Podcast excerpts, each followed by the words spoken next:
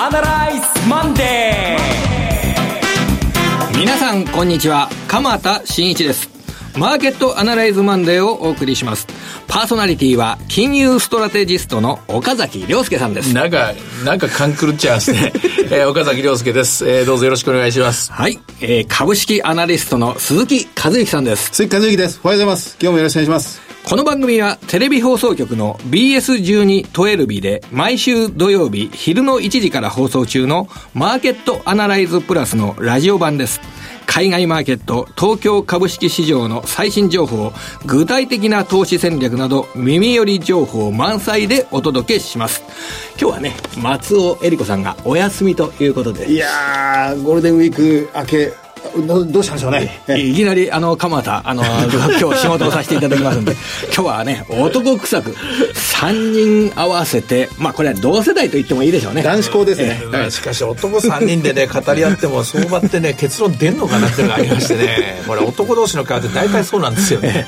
答えが出ないことが多いのでね、はい、この3人合わせて、あと4年ぐらい出すと、3人合わせて、えー、180歳ぐらいかなっていう感じになりますけどね。まあ、元気よくいきましょうね。はい。それでは番組を進めていきましょう。この番組は株365の豊か商事の提供でお送りします。今週のストラテジー。このコーナーでは今週の展望についてお話しいただきます。少しまあ振り返らなきゃいけないですね。はい、3月の中旬でしたでしたっけね、19,600円ぐらいの。はい、えっ、と、高値ギリ更新してですね、えー、ほっと一息ついたのもつかの、まあそこからでしたかね、米中首脳会談、北朝鮮問題、ずっと地政学上のリスク、そしてヨーロッパではフランスの大統領選挙、ルペン氏がこう、えー、なかなかですね、えー、下馬評価よりも良かったということで、で、リスクが高まる中、4月の真ん中ぐらいまで1ヶ月ぐらいずっと下がったんですね。その、えー、下がった金額で言うと1300円ぐらいと記憶してます。うん、まあ10%は下がってないですけどね。はい、えー、5%、7、8%ぐらい下がったんですかね。で、そこからですね、今度は、あ結局4月のあれ幾日でしたかね、北朝鮮何も動かなくて、で、ミサイルが、えー、何回か飛ぶんだけども、その度に失敗してサイバーアタックじゃないかっていう噂もあって、えそして選挙が近づいてきて、えー、マクロンさんが勝った。えー、どうやら、ことなきを得そう、あの、えー、ことなきを得そうだということでですね、で、え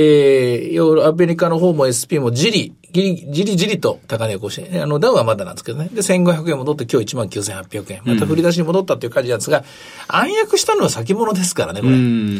先物が、まあ今日、ものすごく買われているので、どうです？株の方も。あの、やっぱり、例えばファーストリテイリングが1350円高。えー、ファナックが600円高、ソフトバンクが129円高、えー、まあ、225採用5産経と言われるものが軒並み高ですね。で、ここで、かぼたさんに聞いた方がいいでしょうね。うん、えー、18年3月の日本株は、うん5%、6%、7%。今の段階の集計中で、えー、日経平均の一株利益が1260円ぐらいになってるんですね。うん、それで、1200円ぐらいのベースだったのが、1260円超えるようになってんで、今の段階で5%ぐらいの増益です。うん、ただ、今週に、山場は今週に残ってるんですよね。あの、トヨタさんですよね。それで、あの、で、金曜日などは1000社近い会社が決算発表を行うっていう状況ですから、これ、ね、毎年例年以上に決算発表が集中してるっていうのが特徴なんですよね。だから、現状だと、そうだろう、1300円ぐらいまで、えー、7%ぐらい増益になりそうかなっていうのが、市場の視線になるのかなっていうふうに受け止めてるんですけど、まあこれね、5連休あってですね、いきなり19,790円、800円ぐらいまでですかね、うん、えー、ちょっと、なんかこう目がくらむようなですね、感じで、一体今どこにいるんだみたいな感じかもしれませんけども、これはまた例によって、海外のマーケット、東京がお休みの間に、えー、ガツンガツンとですね、えー、ショートスクイーズが入って、まあ、先物が勝ち上がってですね、で、えー、カバーできないのがオプションなんですね。19,500円なんかのコールオプションをですね、ドンと踏み上げられた形になってますから、うん、で、しょうがなくてどんどんみんな買ってついていったっていう展開なんで、あの、実態のところは何も変わりはないんですよ。だから落ち着いてここは行動した方がいいと思います。そういう意味では、今週の金曜日、に向けてですね、またこれ、えー、いわゆる決算プレイと言われているものが、えー、ここから今週はまたその振り出しに戻る形だと思いますから、えー、指数の取引はすごく難しいと思います。えー、私は指数の取引としてはこれは、ここはちょっと変えないなと。むしろまあ、えっ、ー、と、もあの、今まで先週と先々週は日本株を締め買いみたいな話でですね、危機はどうやらされそうですよみたいな感じで話したんですけど、逆にアメリカと同じように、ちょっとこれ行き過ぎ感、スピードが速すぎましたからね、戻り売りで、まあ2万円手前のところですけれども、一気にこれ2万円超えていく展開ではないと思いますので、えー、戻りを売りながらですね、おそらく落ち着きどころはやっぱり1万9000円ぐらいじゃないかと思いますからね。で、現物の方は逆にまあ、あ一番いい例が、こう、安価とかの辺のパターンですね。売られたものを買っていくと言いますかね。えー、悪い決算にはならないと思いますのでね。まあ、おあの、大失敗とか、あの、地雷を踏むようなやつは避けた方がいいでしょうけども、大企業なんかは大体いいんじゃないかと思うんですけどね。そうすると、日経平均の、あの、上下幅っていうか、上がることにかけるよりも、あの、個別企業重視といううん、個別会の先の、個別会の指数売りのパターンが今週の展開、えー、ちょっとまあ、プロっぽい言い方ですけどね、うん、あの、そういうような展開になっていくんじゃないかなと思います。ただ難しいのはね、これやっぱアメリカなんですよね。うん、雇用統計21万人出たんですが、その前の3月の分マイナスの修正にあって、で、賃金上昇率がまあ2.5%ぐらいでしたかね。そして、あのー、まあ、マーケット関係者の見方としては6月の利上げ確率は7割から8割ぐらいということなんで、大筋の変更はないはずなんですけどもね。大筋の変更はないということは、まあ、ドル円は強い。で、ユーロの方もこれ、えー、ヨーロッパの EU 崩壊リスクが遠のきましたから、うんうんうん、えー、金利正常化に向かって動き出す。で、ヨーロッパの金利もじわじわ上がっていく。えー、そういう中で言うと、円が一番安くなる通貨だと。110、今3円に方向に、125円の方向に動いてるんですけどね。これはこれで恩恵だと思いますが、ただ、あの、今年113円達成したからといって、じゃあ来年120円かと。来年120円達成したからといって、この、その再来年は125円かっていうと、為替ってそういうもんじゃないですからね。うん、まあ、それをもうある程度織り込んでるんだったら、そこのところはこう引いて考えなきゃいけない。これがまあ難しいところですね。うんじゃ短期的にその5月いっぱいぐらいを見ると、まだどうなんですか、リスク資産を好むような動きというのは、あの、続くというような考え方が、をした方がいいのか、それとも、もうこの水準はやっぱりちょっと警戒した方がいいというふうな捉え方をした方がいいええー、これは一進一退の展開だと思うんですね。えー、警戒する、押したらまた警戒を緩ませるっていうですね、それの繰り返し、まあ一番いい例がこの間の地政学上のリスク、3月の中旬から4月の中旬までにかけてのリスク、少し警戒するだけであっという間に1300円落ちますからね、うん、やっぱり不安定なところにいることは事実だと思います。で、不安定な理由っていうのは、逆に今回のように上がった理由の裏返しで、えー、ルペンさん負けたとはいえ3分の1も取ってるんですよね。で、3分の1取ってるってことは、次の議会選挙でも、あの、国民選戦は、あの、得票数伸ばすんでしょうね。で、ヨーロッパっていうのは、3人に2人が賛成して、3人に1人があの反対するみたいなんですね。これまた分断の構図になってくると、これはなかなかですね、一筋縄ではいかない。ただ、えー、先ほど言いました通り結論としては、えー、金融危機、ギリシャ危機、二つの危機を乗り越えてきた欧州中央銀行ですけども、ようやくですね、出口に向かってまた一歩踏み出せるというところ、これは抑えておきたい事実ですね。はい。あの、まあ、日経金1万9800円、もう2万円目前ということになると、またすは2万円乗せかっていう話が出てくるんですが、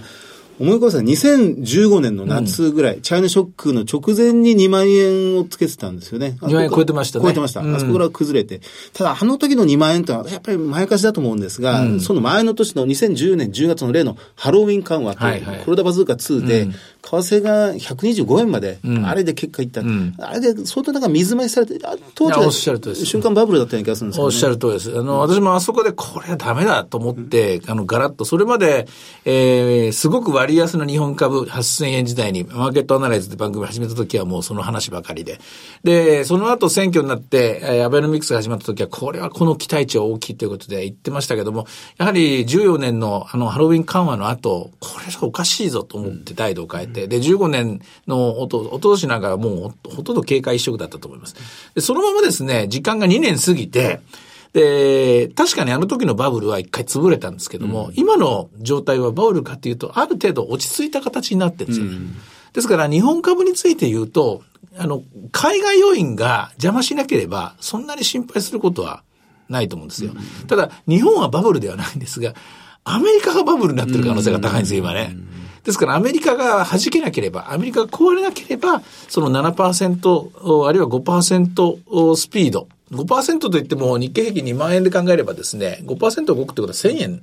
ですからね。うん、ですから、1000円ってことは、まあ、毎月100円ぐらいのスピードでですね、日経平均がじりじり上がっていくみたいな、そういう絵を描けばいいわけなんですけども、問題はこれ、えー、日本にはその問題がなくても、アメリカの方が、えー、ちゃんとこれ動くのかどうか。うんここにかかってくる、ね、先週だと経済指標がたくさん発表されたじゃないですか、アメリカで。ええ、で、自動車の4月の販売高が、やっぱり年間で1600万台のあのペースにとどまったっていうような状況。これはそんなに気にする必要はないですかね。やっぱりここは警戒の目を、がありますかね。えっとね、今日から調べようと思ってますけどね。やっぱりまあ、1、2、3、4と4ヶ月連続で、えー、鈍化してますよね。まあ、去年が良すぎたんだという話があるんですが、あの、今回の、えー、FRB の金利の引き上げで、一番ですね、迷惑を受けてると言いますかね、そこで損失を受けてるのは中期ゾーンと言われてる金利のゾーンなんですよ。中期ゾーンっていうのはまあ7年ぐらいまでの金利なんですね。でなぜかというと、バランスシートの縮小にはまだ踏み切っていませんから、長期の金利って大して上がってないんですよ。バランスシートが縮小することになると、これは長期の金利が上がります。しかし今上がってるのは、えー、超短期期の金利、当日の金利なんですよ。当日の金利が0から0.75まで75ベース上がったと。で、えーえー、当日の金利、短期の金利に連動して動く中期までの金利が75ベース上がって、で、中期までの金利に連動して動くのが、えー、企業向けの貸し出しとか、あるいは消費者ローンであるとか、あるいは、えー、大きいもので言うと自動車ローン。自動車ローンは大体5年までのところなので、これはストレートに75ベース上がってるんですね。でその75ベース上がっていて、なおかつ、えー、この自動車に関しても、やっぱりサブプライムのような格付けの悪いと言いますかね、えー、貸し倒れリスクのあるものが増えている。で、この貸し倒れの債券なんかの数字を上げている。で、国内の、あの、トヨタにしろ、スバルにしろ、日産にしろですね、アメリカでの営業って、やっぱり自動車ローン結構厳しめにですね、審査してるんですよね。ですから、わざと、そういう意味では、ホンダもそうでしたけどもね、えー、18年3月の数字、あの、北米の売り上げきつめに出してくる可能性もあると思いますね。わ、はい、かりました。えー、いろいろとあの展望してきましたけれども、あの株365の動きというのはあいかがでしょうか？え今日はね、812円まであの上がってるんですけども、どうでしょうね、ここ、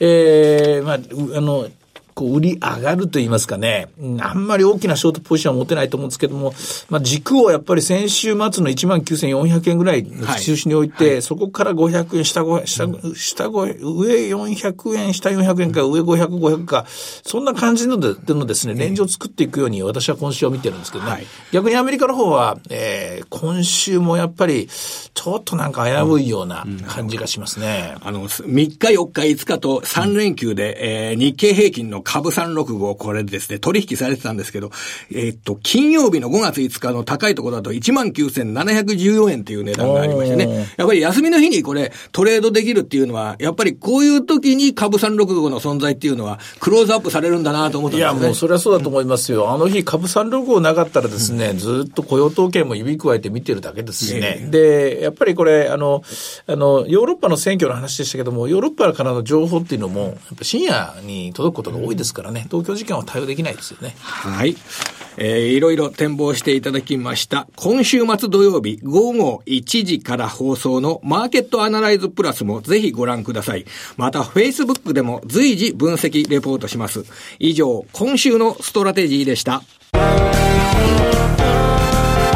マーケットアナライズ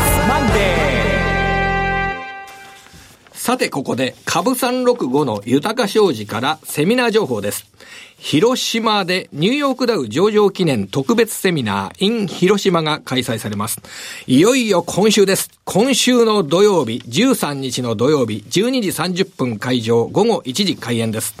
第1部は、遠蔵さんが投資手法を徹底解説するコーナー、混迷相場をどう乗り切るか。そして、遠蔵さんと大橋弘子さんによる特別セッション、ニューヨークダウもついに上場、今注目のクリック株365の魅力とは？が開催されます。そして第2部では岡崎さんによるセミナー、新時代の投資戦略があります。はい、いよいよ今週、また岡崎さん、広島入りです。いや、あの、広島の豊か商事さんのセミナーではですね、初めての、あの、開催になりますので、ちょっと長めに時間ももらおうかなと思ってですね、で、長めの話をしようかと思うんです。というのは、初めてですね、お会いする、楽しみなんですけどね、初めてお会いする方が多いと思いますので、そういう意味では、えー、私も長いこと相場やってますし、で、この株365も実は昨日今日始めたって言いますかね、昨日今日分析したものではなくて、もう3年、えー、4年ですね、もうやってますから、この4年間、もしくはアナライズが始めた5年間、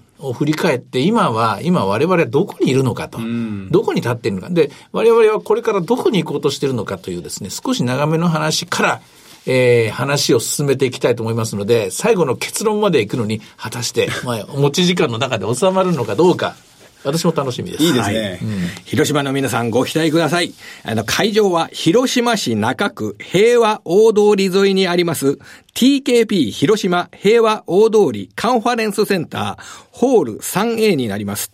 応募は4月5日から開店オープンとなりました、豊か商事広島支店、うん、フリーコール0120-169-734、0120-169-734、えー、広島支店オープンとなりまして、スタッフ一同、えー、電話をお待ちしております。これ野球とぶつかんなきゃいいんですけどね。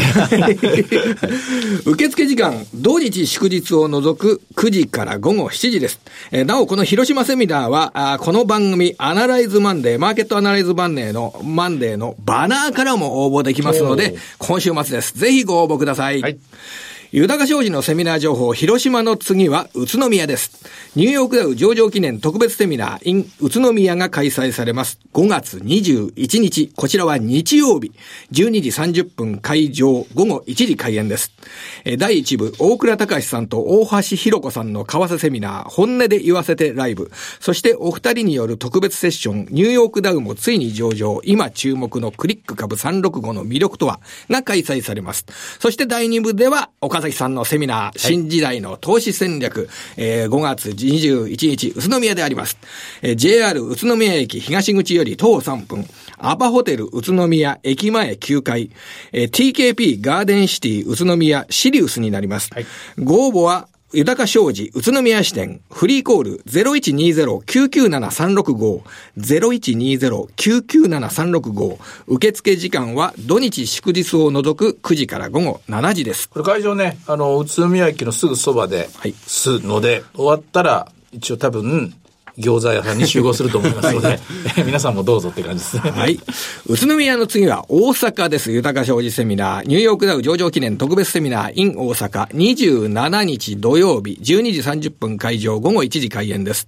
えー、第1部、大倉隆さんと大橋弘子さんの為替セミナー、本音で言わせてライブ。お二人による特別セッション、ニューヨークダウもついに上場、今注目のクリック株365の魅力とはが開催されます。そして第2部は、岡崎さんによるセミナー、新時代の投資戦略です。会場は JR 大阪駅、えー、OX 梅田ビル新館5階 CB 北梅田研修センター5階ホールになります。えー、こちらの大阪のご応募は豊か商事大阪支店フリーコール0120-441-377 0120-441-377土日祝日を除く9時から午後7時までお待ちしております。えー、なお、それぞれの会場では取扱い商品の勧誘を行う場合があります。以上、株365の豊か商事からセミナー情報でした。続きまして、えー、毎週土曜日午後1時から放映中の BS12-12 マーケットアナライズプラスからのセミナー情報です。6月3日から名古屋、金沢、福岡の順番でセミナーを開催します。うんはい、毎週土曜日6月3日から名古屋、金沢、福岡。まず6月3日は名古屋、リアルマーケットアナライズ in 名古屋。会場はデザインホールです。えー、BS1212 マーケットアナライズプラスのホームページからご応募できます。えー、ホームページからリアルマーケットアナライズの応募フォームにご記入いただくか、お電話でご応募ください。名古屋の電話番号は0120-953-255。0120-953-255。締め切りは5月22日月曜日です。これちょっと待ってください。6月3日から名古屋、金沢、福岡1週間な刻みなんですね。そうなんですよ。だから6月3日名古屋、10日金沢、17福岡と。そうです。実を言うとね、うん、まあ24、7月1日と続くんですけど、それはまたお楽しみに、またお楽しみです で、名古屋の次のその10日が、あ金沢ですね。金沢、ね、また金沢伺いますよ。うん、えー、6月10日土曜日、金沢文化ホール、金沢市文化ホールです。うん、こちらは BS1212 日、ね、こちらもホームページからリアルマーケットアナライズの応募フォームにご記入いただくか、こちらのお電話番号、金沢の電話番号は0120-975-724。0120-975-724。えー、5月29日、月曜日が締め切りになります。味噌カツ、のどぐろ、えー、もつ鍋という感じで覚えてもらえばいいかなと思います。この最後の、はい、今日ね、えー、お伝えする最後の6月27日、もつ鍋の福岡は、はい、えー、6月17日、JR 九州ホールで行います。あそこいいとこなんですよね。駅のすぐ近くですね。すごい便利なんですよね。はいうん、こちらも、リアルマーケットアナライズの応募フォームにごご記入いただくか、お電話で応募ください。えー、こちら、福岡リアルマーケットアナライズの電話番号は0120-975-799。0120-975-799です。えー、いずれもこの3つともですね、えー、リアルマーケットアナライズ、通話料無料、自動音声、応答サービスで24時間応募を受けたまわっております。くれぐれもおかけ間違いのないようにお願いします。また、応募はお一人様一回限りでお願いします。えー、個人で複数応募いただいてもですね、無効となりますのでご了承ください。はい。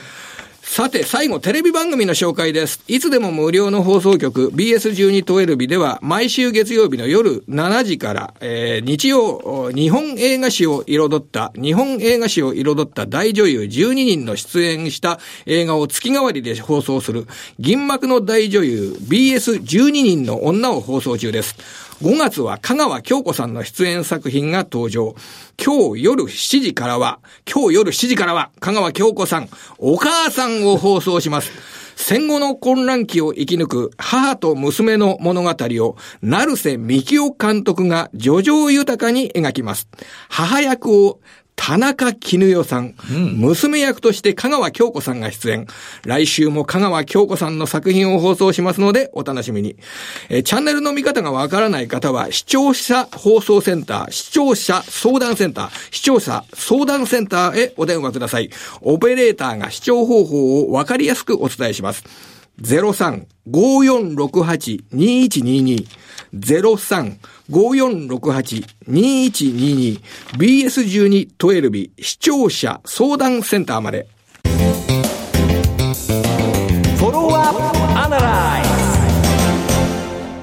このコーナーでは先週放送の BS1212 日、マーケットアナライズプラスについて振り返ります。それもそうだけど、鎌田さん疲れたでしょ あの非常に一緒に仕事できて楽しかったです。あの、さて、フランス大統領選挙も終わって、はい、でまあ、韓国大統領選挙まだ今週残ってますけど、うん、当面、やはり注目、注意するとすべきは、やっぱりアメリカ。やっぱりアメリカにまた戻りますね。すねで、アメリカの、まあ、金融政策のスピード、まあ、どれぐらいの確率で進むのか、あと、まあ、あの、トランプさんのですね、え財政政策っていうのはこれもう、あの、終わったわけじゃないんでですね、えー、一体どうなっていくのかと、この辺のあたり、この辺のところにまた話は戻ると思います。ただ、抑えなきゃいけないのは、明日の韓国の大統領選挙ってすごく重要なんで。ここですね。うん。ここは無視して、えー、高くっちゃいけないと思いますね。はい。さて、マーケットアナライズマンデー、そろそろお別れの時間です。ここまでのお話は、岡崎亮介と、追加随と、鎌田新一でお送りしました。それでは、今日はこの辺で失礼いたします。さようならこの番組は、株365の豊商事の提供でお送りしました。